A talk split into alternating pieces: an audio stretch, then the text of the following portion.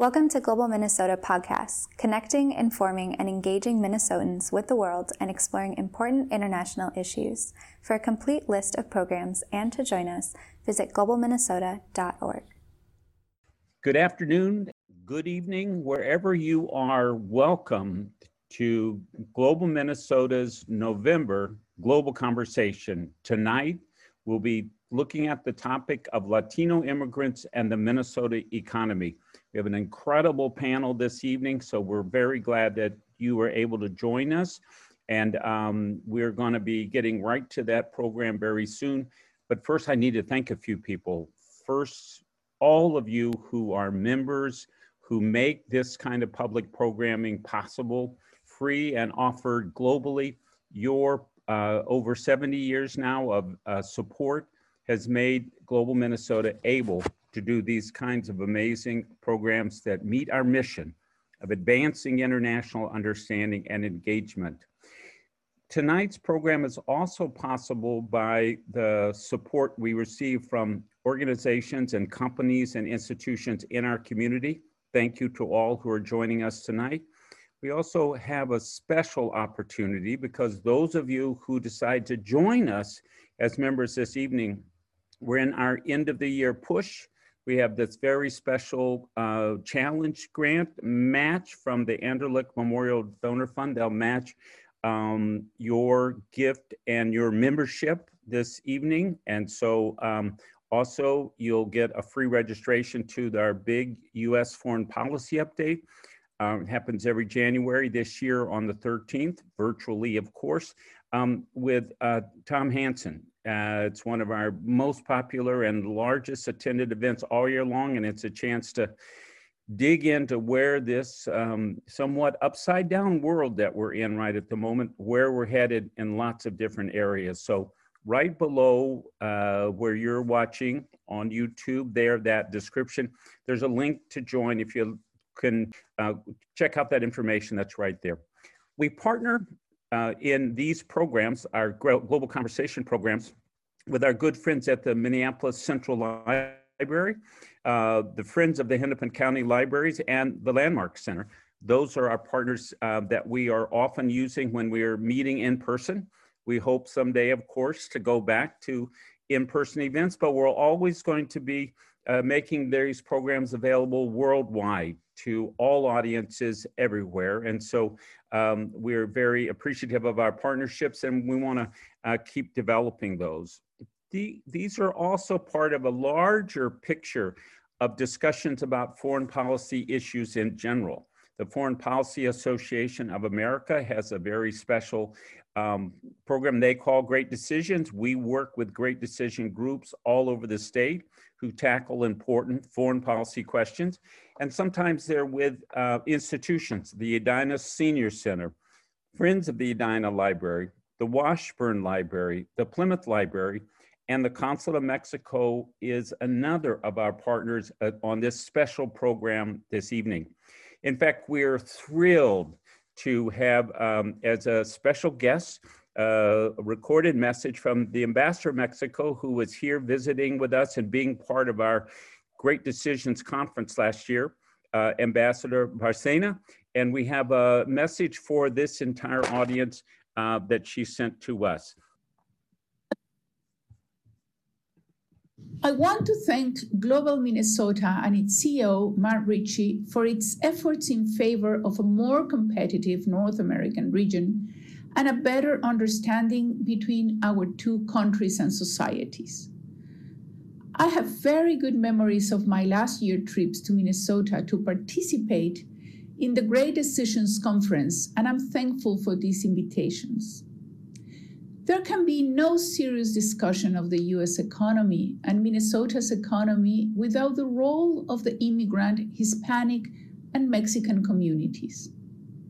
In fact, the United States of today, before and after COVID 19, cannot be explained without the contribution of its Mexican community. This sanitary crisis has showcased that a big part of the essential labor force that keeps the country running is Hispanic, migrant, and Mexican. Hispanics, migrants, and Mexicans are the first line workers in hospitals, supermarkets, and restaurants. They are also the agricultural workers that contribute to bring food to people's table. In Minnesota, the first Mexican immigrants arrived at the beginning of the 20th century to work on railroads, beet fields, and the meat packing industry. Today, 72% of the Latinos living in Minnesota are of Mexican origin. These Minnesotans of Mexican origin make significant economic contributions as consumer, workers, entrepreneurs, and taxpayers. They represent a 3.5 billion buying power that generates thousands of jobs for Minnesotans. Moreover, there are seven Mexican companies present in the wonderful state of Minnesota that include Bimbo Bakeries, CMX Cinemas, and Mission Foods, which also give jobs to many Minnesotans. Beyond their economic impact, they have also left their footprint in the arts, music, and gastronomic scenes. A report made by Professor Bruce Corrie from Concordia University in 2020 suggests that investing in the Mexican community is critical for Minnesota's future. Therefore, I am glad to engage in these discussions that serve to raise the visibility of Latinos as an integral part of the prosperity of this nation and of this state. Thank you very much. Muchas gracias. Welcome. Thank you again. Muchas gracias. Uh, first of all, I want to thank Global Minnesota and its CEO, Mark Ritchie, for their prompt and positive response when I proposed to host this, web, to, to host this webinar. I also want to thank our speakers for their enthusiastic and generous response to our invitation.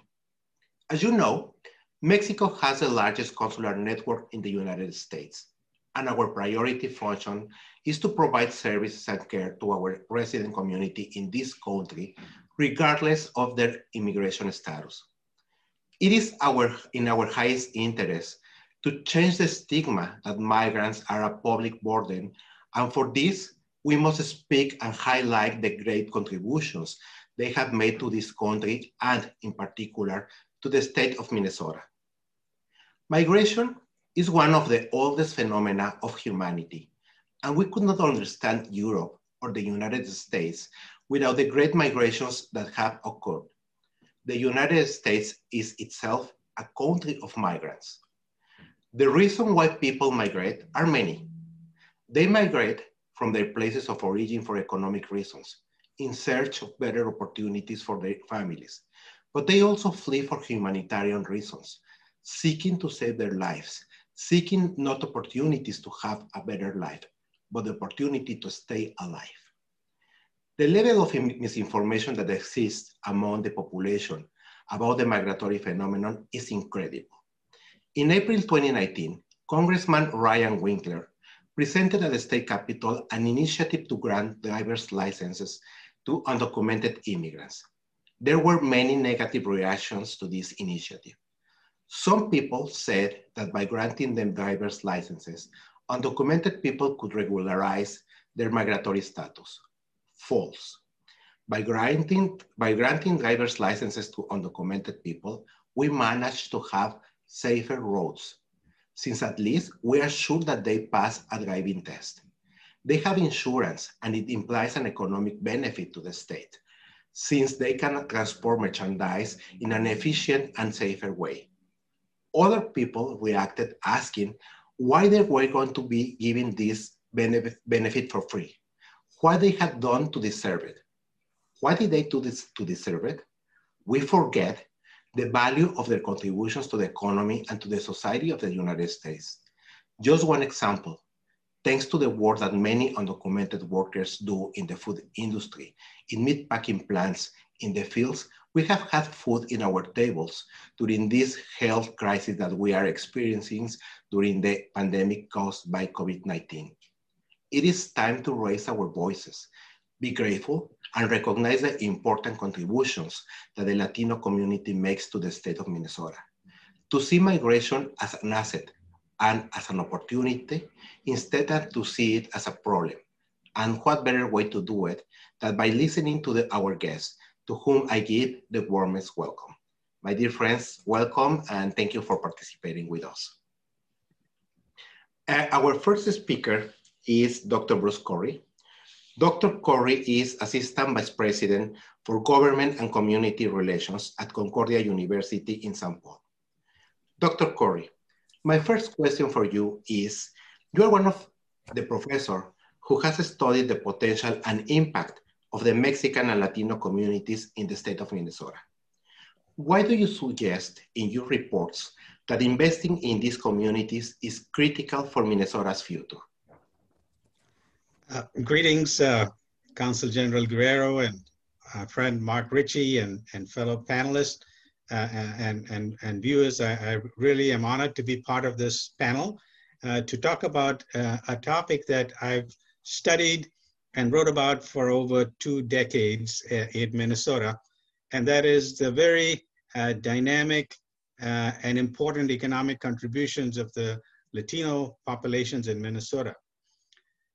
If we, if I were to sum up all the economic assets that uh, just uh, just the economic assets of, of, of the Latino population, uh, this would be about $12 billion. That includes income, real estate, businesses.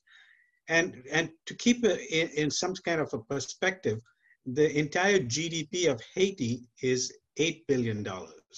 So $12 billion compared to an entire country of $8 billion. If I were to add uh, to this amount uh, various, say the um, the lifetime earnings, that is the human capital component of the, the, the, Latino workers in Minnesota, this would come up to about $317 billion. And as a point of comparison, uh, the economy, the GDP of Ch Chile is $280 billion. So you can see that there is a very big impact. And this community also pays an estimated $600 million in annual taxes, state and local taxes to Minnesota. Again, as a point of reference, uh, the GDP of Belize is 1.8 billion. So about half the GDP of Belize is the kind of money. So a, a small community in Minnesota has such a dramatic impact. And then we look at, uh, as the ambassador mentioned in her remarks, uh, the economic, the sectors like uh, food processing and construction and hospitality, uh, the Latino workers play such an important role uh, that if their presence were missing in the economy today, the, the Minnesota economy will for sure collapse because they're playing such, such a vital role. And we've seen uh, that importance now in the, in the recent crisis too. So, um, so the so the impact uh, in many ways uh, from the low skill uh, essential workers as well as to professionals like engineers and pro pro professional service companies, their, their impact is, is quite significant and, and widespread in the economy. So, Dr. Corrie, how does this fit into our uh, demographic squeeze with uh, aging population, uh, shortage of workers, shortage of skills, particular skills. How does this immigrant community fit into that necessity for going forward in our economy? The demographic squeeze basically is that you have a, an aging Minnesota population that requires a younger workforce to sustain them by virtue of taxpayers and, and uh, contribution to Social Security uh, that would support their lifestyles. And right now, there is a growing population, but not enough growing younger population to sustain them. That's the demographic squeeze. And that's where the Latino community comes in because it's a very young population. And, and, and, and, and, and uh, an illustration of the impact would be if I were to estimate if all the Latino youth in the school and university systems were to earn a bachelor's degree, that collective lifetime earnings is around $373 billion. That's the portfolio that the community is offering Minnesota, that if you invest in this portfolio of people, there could be very dramatic rewards for Minnesota to be globally competitive. And I'd like to point out that because there are all these barriers that uh, Consul General referred to and others have been referring to, these barriers to this community uh, that this community is facing, there's been an economic impact. And I estimate the negative economic impact of the disparities on this, on the Latino community to, to be at least $80 billion.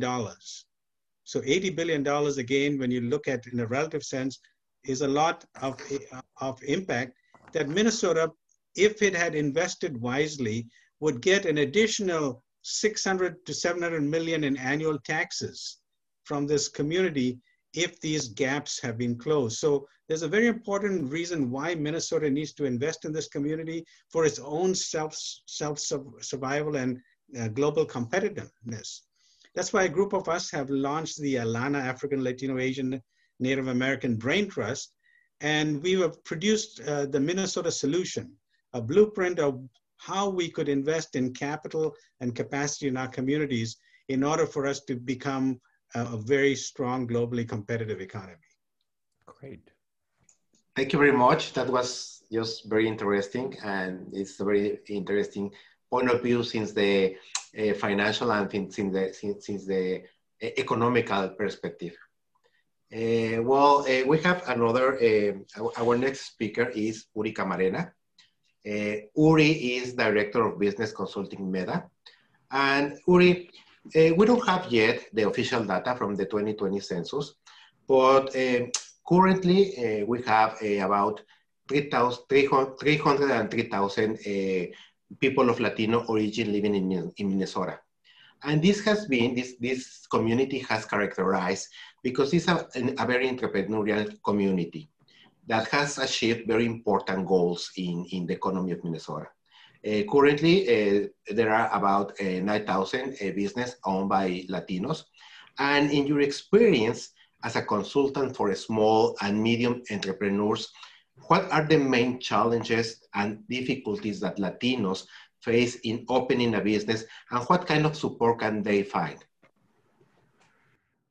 First, first, uh, thank you very much, uh, Consul General Guerrero and uh, Mark Ritchie, Global Minnesota. Just uh, very clear, very close to my heart. Um, we've all heard the, the phrase "cash is king," and that is no different from the uh, the Latino community, Mexican community in Minnesota. Um, we uh, we have more challenges because as as a as a community, we tend to rely on informal financing. Mexican, I'm, I'm talking about ourselves because I'm Mexican.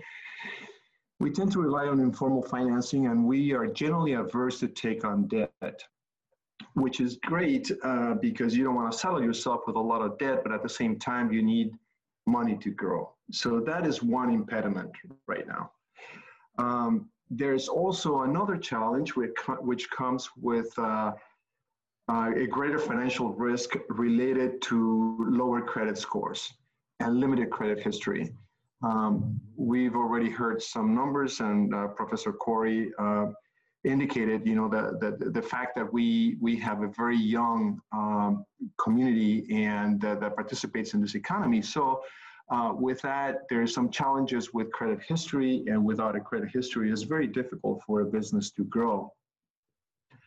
Um, our community is also significantly challenged compared to others because uh, we don't really have, as a majority, we don't have the friends and family network that would be able to uh, to finance our enterprise. So that is another source of um, of, of, issues, and uh, also uh, the typical Latino family will not go to um, uh, institutions like uh, uh, CDFIs, uh, which are community um, community investment institutions that take a higher risk on some of these businesses that may not have the credit history that uh, that other businesses have.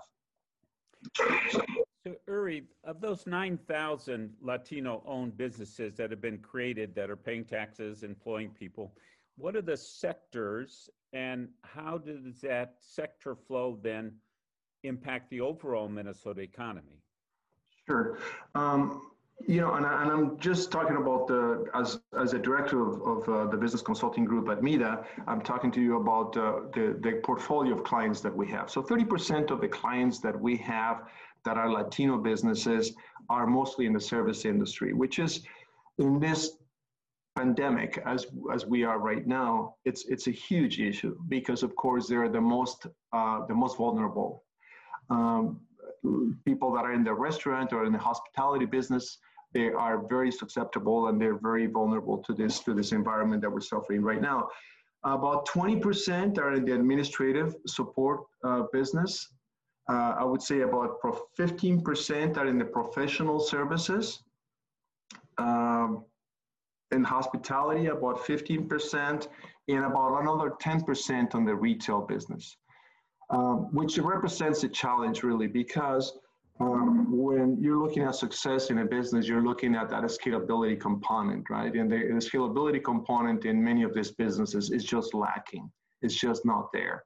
Um, the, the, the, the way that you produce outcome in many, in many ways, it requires a lot of input.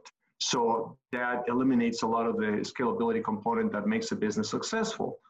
So with, with that uh, comes a challenge as well, because when you're looking at um, the numbers that we have been hearing from both uh, uh, Ambassador Bárcenas and Professor Corrie, you know, the, the contribution of uh, Latino businesses to the whole economy, not just to the state, but to the US in general, uh, exceeding $700 billion. Um, the, the problem is that uh, out of those $700 billion that we have in the US economy that are contributed by the Latino businesses, only about 3% of those businesses grow to be over a million dollars in revenue. So that tells you that there are a lot of other businesses that are in the Latino community that are what I call lifestyle businesses. So we need to work on that. And uh, how that um, how that would be alleviated, in my opinion, is that to make um, to make cash available to uh, for these businesses to grow and to be able to contribute even more to the economy of the state and to the economy of the country. So there have been some examples of large companies that are Mexico based or based in other parts of Latin America who either partner with major Minnesota companies or become investors or owners of those is that a trend that we'll see more of? Does that impact other parts of the Latino contribution to our whole economy? Yes, with with uh, um, um, not a caveat, but with with a uh, I have to qualify this because those are companies that have that scalability component that I was talking about before, Mark. You know that we we are talking mostly the, the, the contributions of the of the Latinos in Minnesota, while being very significant, has been in the area of lifestyle businesses or family businesses, or small businesses that uh, still it, it contribute to uh, 10,000 plus employees in the state. I'm not minimizing that, but what would we like to see is we would like to have that scalability component.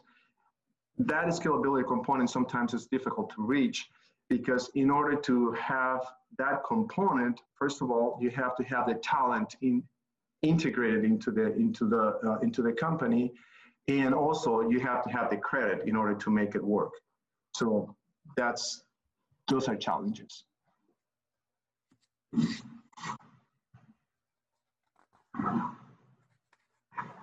Uri, just uh, a quick question. What was your, your experience lately uh, working with Latino community? Because you know that Latino community, Hispanic community, has been very affected, uh, not just by COVID-19, but also for the demonstrations by uh, Mr. George Floyd murder. So what, was, what has been your experience in the recovery of the Latino business people? well, um, you know, uh, I hate to be a fatalist, you know, but uh, it's been devastating. Um, if you if you're looking at uh, what what happened along the corridor of Lake Street, uh, which is uh, where most of the demonstration took place, and in the South Minneapolis area, where and I was referring before to the service industry, right? So we have shops, we have restaurants that were affected that frankly, they are not going to be able to make it out of this crisis. Um, they, they were already operating with very small margins, and uh, those margins are now not even existent, right? So um, it is it is worrisome. Um, I, am really excited about this to see that you know how the community has responded in general, but we need we need a lot more than what we have right now, and uh, we're not out of the out of the crisis yet. And uh, so we have to come to terms that some of these businesses are not going to be able to make it. Um, I said before, I don't want to be a fatalist, but I want to be a realist. And that's really what's going on right now. So these folks are going to need our help more than ever before. Our next speaker is Mayor Maria Regan Gonzalez. Uh, Maria is mayor of Richfield. And as Uli, Maria is a Mexican national also. Uh, she was born in the state of Mexico, in el Estado de Mexico. So, Maria, welcome to, to this uh, program. And well, uh, unfortunately, we don't have the up-to-date, but according with the 2010 uh, census, Richfield population was over 35,000 uh, people. Uh, and 17 for about 17% of that uh, population is of Hispanic or Latino background. Uh, that's you know that's uh, that that that amount that percentage has grown. So we calculate that we have about 7.9 more Latino uh, people. So for you as mayor of of uh, one of the Minnesota's cities with the highest number of Latino population, uh, what are the main benefits that you consider the community of Latino origin has brought to the city of Richfield from the economic, but more important from the political and social uh, culture and cultural spheres? And how do you consider that the Anglo population or of, of the other ethnic groups have benefited from the arrival of the community of Latino origin to Richfield? Well, hi, good evening, everybody. I'm Mayor Maria Regan Gonzalez, um, and I just want to first say thank you to Global Minnesota for hosting this extremely important conversation, um, and to say that I am so honored to be here with everyone on the panel tonight. Everybody here are, um, everyone is a leader that I really look up to, and I'm extremely grateful for the contributions that they've given to our community and to our state. So it's great to be a part of this um, tonight. So in terms of the of the role of the Latino community in Richfield, I'll just say it very directly. Richfield wouldn't be Richfield today, and we wouldn't exist if it wasn't for the Latino community in our city. Um, so as you said, you know, the 2010 census was less than 20% of Latinos in, in our city, which is quite high. And it's much more than that in reality today. If you look at our schools, our schools are 72% students of color in Richfield, and 40% of all of our students in the public school district are Latino students. So we would not have the thriving city. We wouldn't have the school district. We wouldn't have children um, and, and and growth with families in our city if it wasn't for Latinos. They're almost half of all of our students in our schools today. So that is, you know, Latino community members who have invested in building and growing their roots here in the city of Richfield. Um, raising their children here, investing, playing in our parks, starting stores. Um, the past three years, Richfield has been um, named the best suburb to live in, has one of the best housing markets, and is a city that so many businesses and families are coming to because they want to live in Richfield. And it is because it's a diverse city, it's affordable, it's an excellent location, and a lot of that has to do with the community who has been investing in the city for many, many years. And one of those largest communities is a Latino community. Um, we have amazing small businesses in Richfield that people come to, like Andale Taqueria. We had La Raza radio station decide to come and locate here because of our thriving Latino community. So um, if it wasn't for our Latino community, Richfield would not be the amazing city that we are today. And honestly, we're going through a revitalization that we've never seen in our city before. And I really credit our community for helping lead that. Um, in terms of politically, you know, Richfield is um, very lucky to have a lot of Latino representation. So we have um, Paula Cole, who's a Dominicana on our school board. We have um, myself, a biracial Latina Chicana from Mexico, um, as our mayor.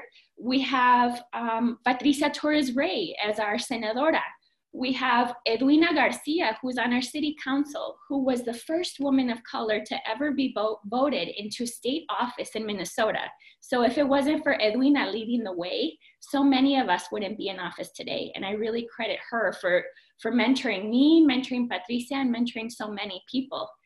Um, on our city council, we have five people, and three of the five city council members are Latino. Simon Trautmann has a Puerto Rican parent um, Edwina's Mexicana, and myself. And so um, I just am very thankful for the contributions in our community and, and in Richfield specifically, because if it wasn't for our Latino community, we wouldn't be where we are today. And that's because families have invested over years and generations in, in our city, and that's what makes it great. Mayor, how, what have been the challenges?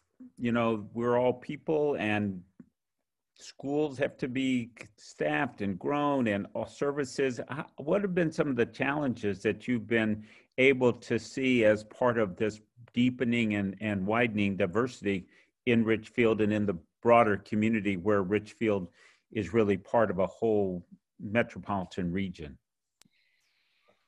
Well, I would say, you know, the systematic um, disinvestment in the Latino community. So even though the Latino community is has a large responsibility for making our city the great city that we are today, the majority of our families are not homeowners, which is one of the um, primary ways that families can build wealth and housing stability. So access to buying homes is a difficulty. Um, we know that in Minnesota, we have some of the worst racial inequities. You name the outcome, we have the worst racial inequities in this state, including for our Latino families, for our students, um, for, you know, incomes you you name the outcome we have horrible racial inequities and and that um, greatly impacts our our community and we see that in Richfield. So 46% of our COVID cases, positive COVID cases, are Latino residents. And it's absolutely heartbreaking. So I think um, the stripping of wealth in, of our community and the disinvestment, and, and, and it's rooted in racism of this country, um, you know, the oppression of the Latino community so that white community members can benefit has really, um, really impacted our families and it just becomes a cycle um, where thing upon thing is layered upon one another and it's hard for our families to get ahead and our families are very resilient um, but the systematic oppression of our families is really has been the biggest barrier and you see it in so many different ways and there are there some things that richfield has done in particular special things that are moving and changing this outcome and changing the the overall situation? Yeah, you know, it it takes um, a long time to address these type of structural issues, and you know that is the reason why I, I decided to run for office. But we did something. I'm a public health professional, so I asked the the city to please do an assessment on the connection of health and housing in our city, and we found that we had the worst racial inequity in Minnesota in home ownership rates. So what we did is we created a down payment assistance program to give 0% interest, 100% forgivable, $15,000 um, loans for families to buy their first homes here in Richfield. And we really scoped that out so that we could ensure that um, the community members who really um, traditionally don't have access to housing, that it was for these families and specifically. Um, so we're putting policies in place to make sure that issues like labor trafficking and wage theft that really impact our community as well. We put a public policy in place, a couple ordinances um, in Richfield around that. We're focusing on affordable housing and housing stability as well. So um, we're looking at things, talking to community and saying, hey, let's convert some softball fields into soccer fields. Let's make sure we're staffing, um, you know, our motor, our motor vehicle department and our other departments that the community is interfacing with, with bilingual, bicultural um, community members and working with our schools to do internships and building our leadership from our youth in the schools. So those are some of the things that we're doing, but it takes a lot of work um, and and it can't just be government it can't just be community it has to be everyone um, across across our state mayor thank you very much. I don't know if mark has another question for the mayor. Thank you very much. It's like you know uh, it's like very important the job that you do uh, for the latino community and thank you very much for your efforts for the well-being of uh, our latino community in richfield. For sure we will keep collaborating with you. Uh, now we are very delighted to have with us uh, to Rosa Tock. Uh, Rosa is Executive uh, Director for Minnesota Council of Latino Affairs, uh, MCLAC. And well, uh, first of all, I'm going to make a personal question for Rosa. Rosa, we all know that being an immigrant is not easy. It's a, a really difficult path that we have uh, to, to work to, to become a successful immigrant. Uh, you yourself came to this country from Guatemala, from Central America. And, you know, I think that would be very uh, illustrative for us if you briefly could uh, describe the challenges that you have to face or maybe also the frustrations that you have to face uh, to become uh, to to to un, until you get uh, this position that you currently have as director director of MCLAC. So it would be very important for us to know your experience as Latina coming to this country. Sure. Thank you so much. Um, Consul Gerardo for this invitation and also to Mark Ritchie and Global Minnesota for hosting this important conversation. Uh, very much like uh, Mayor Regan Gonzalez uh, said, uh, it's really a privilege to be here with uh, um, a very talented uh, group of experts and also community leaders, Minnesotanos who um, I think are making Minnesota a more inclusive, equitable and innovative, innovative place. Uh, so thank you for that question. You know, I've been reflecting about that in the last days uh, as um, as this year I am celebrating 15 years of living permanently in Minnesota. I am a quinceañera this month. Uh, so um, it, it's a very uh, timely question. Um, after earning my master's degree in public policy here at the Humphrey School of Public Affairs, uh, I decided with my gringo husband to stay in Minnesota and grow roots here. So I've been permanently here since uh, 2005. It goes uh, very fast. Um, so looking in retrospective, uh, uh, Consul, uh, I think that I've been very privileged, you know, uh, in the sense that I migrated from, uh, from Guatemala, from Guatemala City, uh, as an adult. so I came here with a career and professional experience behind me. And I guess that it helped a lot that I have multicultural and multilingual skills that open doors for me, even though I had uh, at that time maybe one or two connections and not networks at all in the state. Uh, so like a majority of, uh, the, the, majority of immigrants, uh, still I had to start from zero, from scratch, uh, although with already some foundation. So I, I have to acknowledge that and recognize that. But it's also important to note uh, when we talk about uh, contributions of um, Latino immigrants in the state and in the US uh, that um, the public sector, the public sector where I have worked for 13 of my 15, of my 15 years uh, in, in, in Minnesota, the public sector is traditionally and historically more open to people of color, to immigrants, and to start and foster a, a career in public service. I think that that's also something that helps.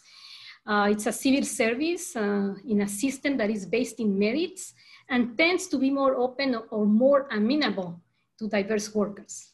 Uh, I'm not saying that it's perfect. I think that we have already indicated some of the structural uh, racist uh, uh, systems uh, that are in place. And so there's still a lot of work uh, and progress to make in terms of inclusion, in terms of equity and diversity of public sector and of public officials.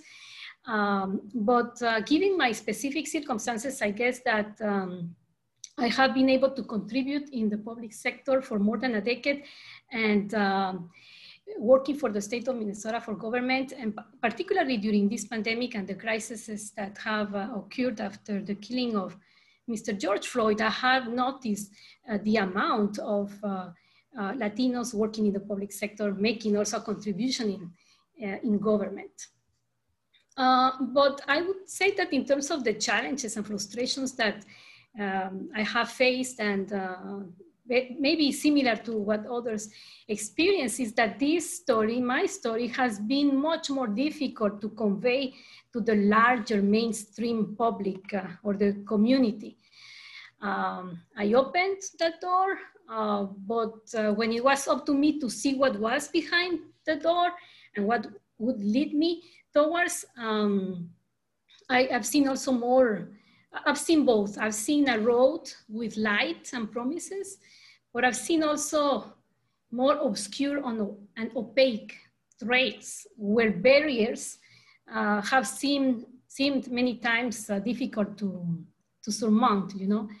So like uh, many immigrants uh, coming from Latin America, uh, I mean, we, we have faced the harsh anti-immigrant discourse uh, as somebody was saying, the stigma that is placed on immigrants and refugees who are seen as problems and not as assets, as we've been discussing uh, tonight.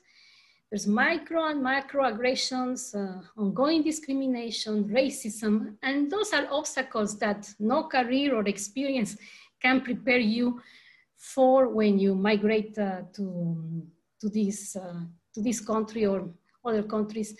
Um, where these systems uh, of, um, of exclusion continue.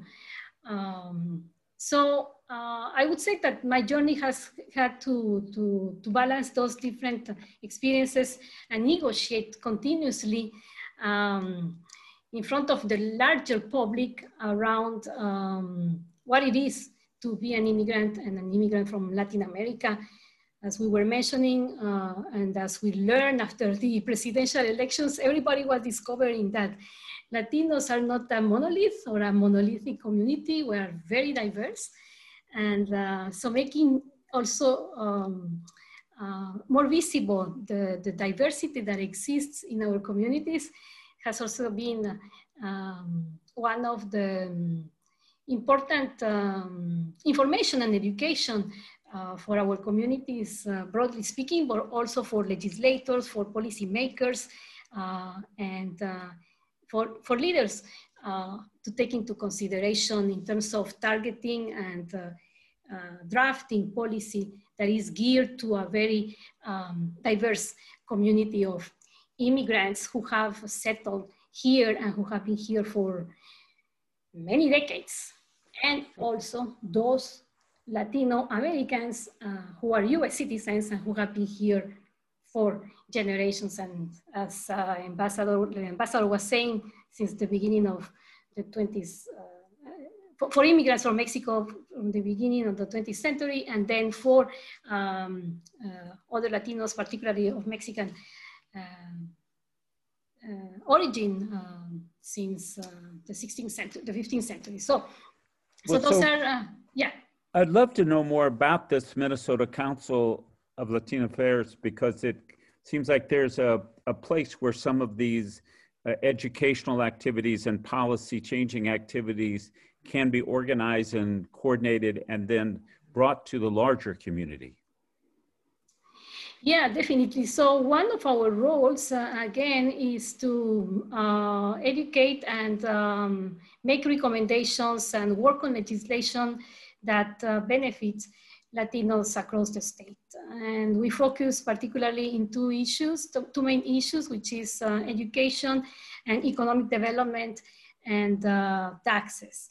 And so the conversation that we are having tonight, I think that is very rich in the sense that uh, uh, when we go to the legislature, when we go uh, to talk to policymakers, when we go talking with commissioners and others, uh, we can highlight those contributions, the importance of how investing in Latinos, as Mayor Regan Gonzalez was saying, investing in Latinos is the best return on investment that the state can achieve for all the different reasons that the panelists uh, have already discussed. So um, there needs to be an equitable, uh, there needs to be equitable investments in education, access to healthcare, and intentional efforts to close opportunity gaps. I think that uh, Latino families would have been in a much uh, better situation, much better prepared to cope to cope with COVID-19, as we were saying, if there hadn't been these, these investments in communities that need to be reciprocated based on um, the, the contribution that we make to the tax base of our local communities, as uh, Maria was indicating, and other communities across the state, particularly in greater Minnesota, that, have, that have revitalized those economies and those uh, towns. Um, so I think that that's part of the, the, the, work that we do. And we do that in communication and uh, we try to do that also convening um, the community around listening sessions. And we have very much focused our attention in greater Minnesota because we are also interested in closing that gap, that geographical gap uh, between rural and uh, urban and metropolitan suburban towns so that um, those policymakers are also aware of uh, what's happening in greater Minnesota regarding our communities. And we try to do that with an in community informed agenda uh, so that we can convey the stories and the narratives that are important to, to change nowadays in terms of uh, Latinos in the state.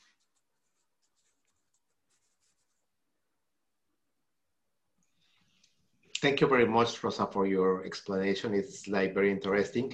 And you know, it's for us as Latinos, it's like very important to have you in that position because you are going to be like a key element in order to push and to help us to uh, to build uh, public policies for a Latino community.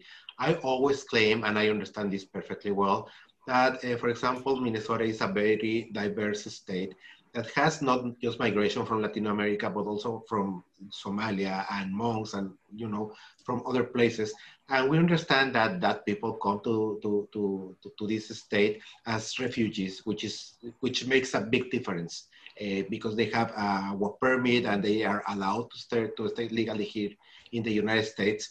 But Latinos are also a very important, uh, you know, uh, population that we have here.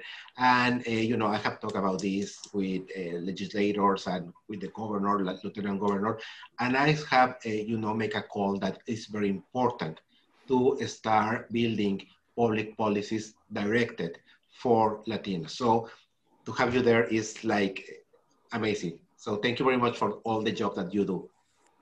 Sure. Uh, now we have uh, the privilege to have with us David Timan. Uh, David Timan is Executive Director, uh, Vice President of Innovation for Faribault Foods. Uh, Foods is a very traditional Minnesotan company in the food industry, which very few people know it, but recently was acquired, just in 2014, was acquired by a very uh, important uh, Mexican company, which is La Costeña. So we are very proud to have La Costeña here in Minnesota. Uh, for sure, a lot of people has eaten beans and pasta made by La Costeña or by, by Faribault Foods. And, uh, it, you know, it's, as the, it's the same case that in the Richfield. Uh, we don't have the information of the census of the 2020 census, but according with the 2010 census, uh, approximately 13% uh, of the population of Fairbold uh, was from is from Latin origin despite that the demography of the city is built by other uh, ethnic groups like whites, Afro-Americans, or Asians, uh, you know, uh, we understand that uh, Faribault Foods generates approximately 400 jobs, something like that. And you as a company, do you find any particular characteristic in Latino population that makes attractive for you as a company to hire Latinos instead to hire people of other ethnic groups? Yeah, thank you, Gerardo. Thank you, Global Minnesota, for having me on today. It's an honor to speak to the group. Uh, absolutely. Faribault Foods has been in Faribault, Minnesota since 1895. So we've got a long history in the state of Minnesota. Um, and basically, I've been with the company for over 15 years, at, based in Faribault. And since that time, I've always had a large part of our group is Latino background. I would say currently approximately 50% of our workforce is Latino in origin, and many of them are Spanish speaking only. We've always been a very big supporter of that for the time I've been there. Uh, Foods, uh, as you mentioned, was purchased by a company out in Mexico City, La Costeña, in 2014. But we've always had a large Latino group. The Latino group is such an important piece of our culture, and the fact that all our jobs or requirements are met really well by the Latino community and the opportunities they provide us to make the products we do. We make many different products and we're in the canned food industry as our primary area. And really we have relied on that community since the very beginning and just continues to grow that relationship. Um, so definitely a big part of our business is the Latino community. I'm always amazed when I go to Faribault, the industrial base of that community and nearby Owatonna, industrial base, many uh, larger employers. And I think, you know, many Minnesotans may not have seen that kind of development, but as you mentioned, you go back to the 1890s. Faribault Mills goes back even a little bit further. Yes. Is uh, it seems like you've built a community that has a diversity of sizes and industry types and focus that has created a resilient and a welcoming place that a large company in Mexico said that's where we want to be part of the growth. That's where we want to be part of the community. Can you tell us a little bit more about Faribault and what's special about it that attracts this vibrant economy and how that vibrant economy supports the community? Yeah, that's a great comment there. Uh, is a really unique community and it's a very industrial community as far as its manufacturing base. But the companies you look at there, uh, Saint Gobain, a French company, Daikin, a company that's very international based. Uh, we have other international companies in the city. And so it's really very much based that way that we are very much a draw. And they look a lot at that workforce that we have there, the diversity of the workforce, and really the acceptingness of that workforce. That workforce can support us because it's a very willing workforce and a workforce that learns. Um, one of the big things we have is we have real struggles finding people who can fill all the different levels and positions in our business. We have very technical jobs as far as mechanics go in electronics and automation. And it's hard to find people in those fields. And the Latino community has adopted that mindset to learn these things and really continue to grow that base. As we look at our future and we could continue to add engineering, we're looking to that base to continue to grow. Um, my job in innovation and technology, I'm in desperate need continually to find people that can have that technical background that we need in the sciences and the mathematics. And the Latino community has really decided that that adapted it. And the Faribault community has also really taken on that community. If you look at the school system, they've really partnered with us as well as all the other businesses to grow this community and really focus on that science, math, that we all talk about those STEM subjects that we all need to grow the businesses. And have you partnered with uh, colleges or technical schools um, in addition to the high schools and the, the K 12 system? Yeah, South Central College and us, we've worked very closely together to develop programs to support us as well as the local businesses. And we've also worked with Dunwoody Technology School and so forth, and also Anoka Ramsey. Um, so a lot of the technical colleges, that's where really one of our big needs is, is in those technical fields. And so those we've partnered with all those. The state of Minnesota, we've actually had several grants through the state of Minnesota to work with South Central and Anoka Ramsey College to actually develop programs to support things such as robotics, uh, you know, food science programs that are necessary in a business like ours, as well as, you know, the surrounding businesses, the robotics and the controls technologies, especially are big things in the Faribault region. So it's really important for us.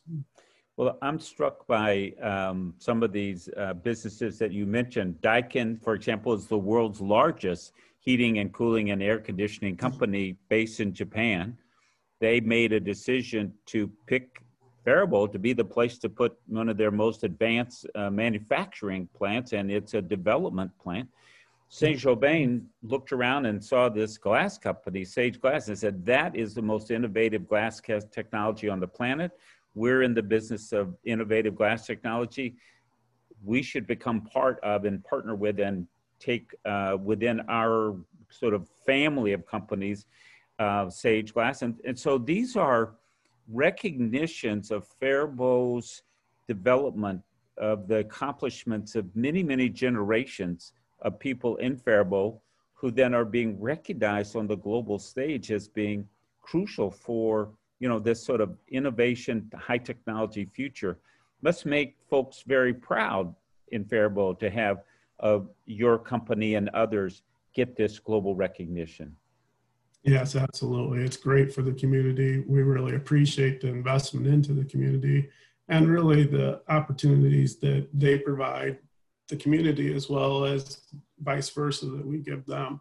And it really is a great partnership. The local leadership, the mayor, the you know whole city council, the local government, everybody is in supportive of everybody working together to get these things done. We meet on a regular basis down there amongst the industry groups to really figure out ways to support.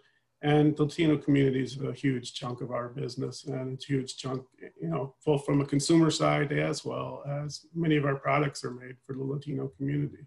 And we want to continue to grow and foster that as our workforce, as part of our as part of my group in research and development, finding the proper product mix that really supports that community too that makes it happy for everyone. So really, there's just such great opportunity, and the Faribault community is really adapted to that. We appreciate that.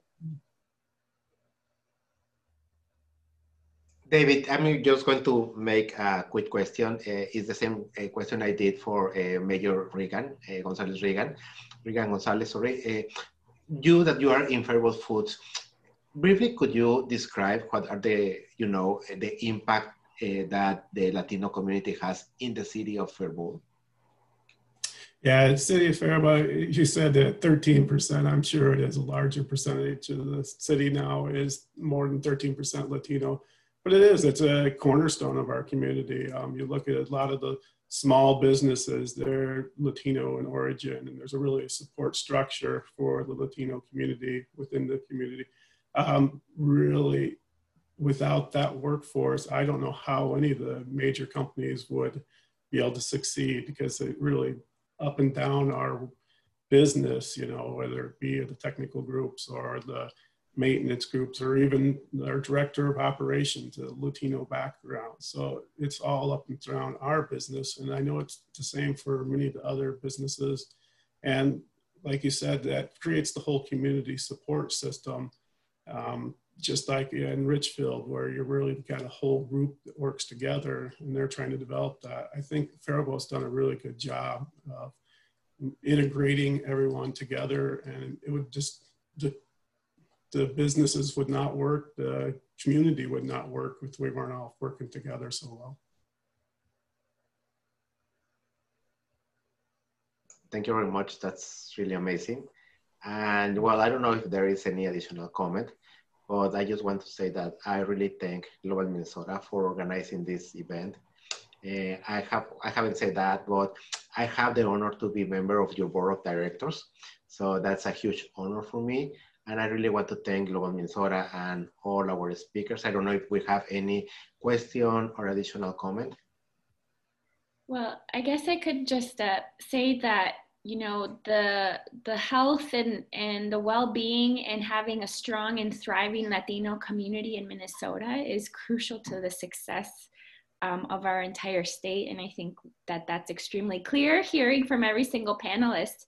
Um, and so I would just invite, you know, every organization, company, um, group out there who's interested in doing that to connect with all of these folks um, because if we want a thriving minnesota that means we need to have thriving latino community in our state as well. Yeah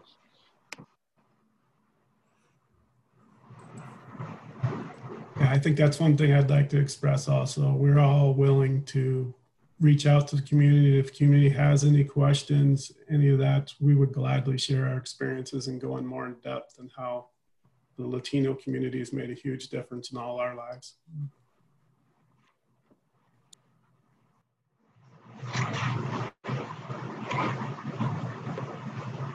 I would just like to reminisce a little bit because I, I, I, have been here for a long time. I came here to go to college, and uh, when uh, when I when I came here to Minnesota, I, I thought I was really the only Mexican in the state. I'm sure it wasn't the truth, you know, but that was really the case. I, I felt uh, I felt like there was a um, it was like unknown territory for Mexicans. And uh, anyway, so uh, how the landscape has changed is just tremendous and uh, uh, all for the better. And I'm just so excited to see how our community is starting to thrive and be absorbed by the economy of the state and uh, everything else that is going on right now. The consciousness of, uh, you know, that we have um, this inequalities in the state as as the mayor said, uh, it's really something that we need to work on, but uh, exciting opportunities ahead of us.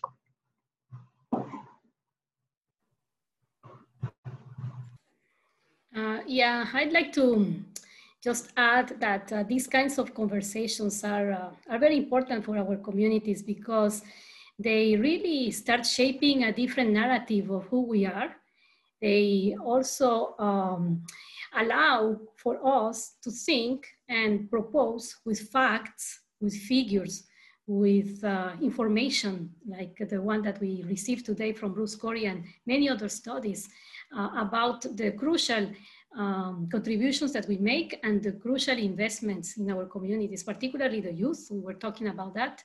And so drafting that narrative is in our hands and that's how we need to continue uh, contributing uh, by working all together across sectors. And um, as MCLA, uh, we will be more than pleased all the time to raise those concerns to whomever needs to be uh, informed and uh, related to.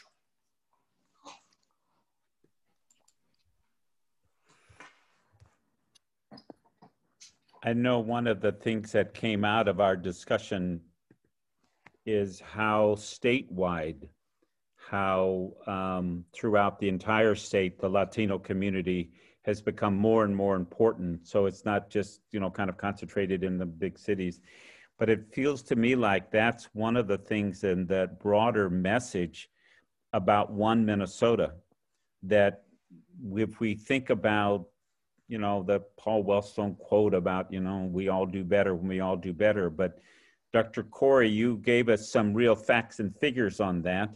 It seems like this applies statewide and applies across all who are coming here for better lives or to save their lives. Um, you're, uh, you've been looking at this statewide and deeply for quite a while. Um, is there a bright future out there? You you you are uh, one of the most articulate people, and you also see the progress year by year.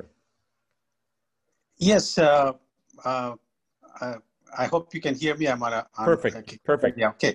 So I think the place to start. I'm optimistic if we can get the right our our act together.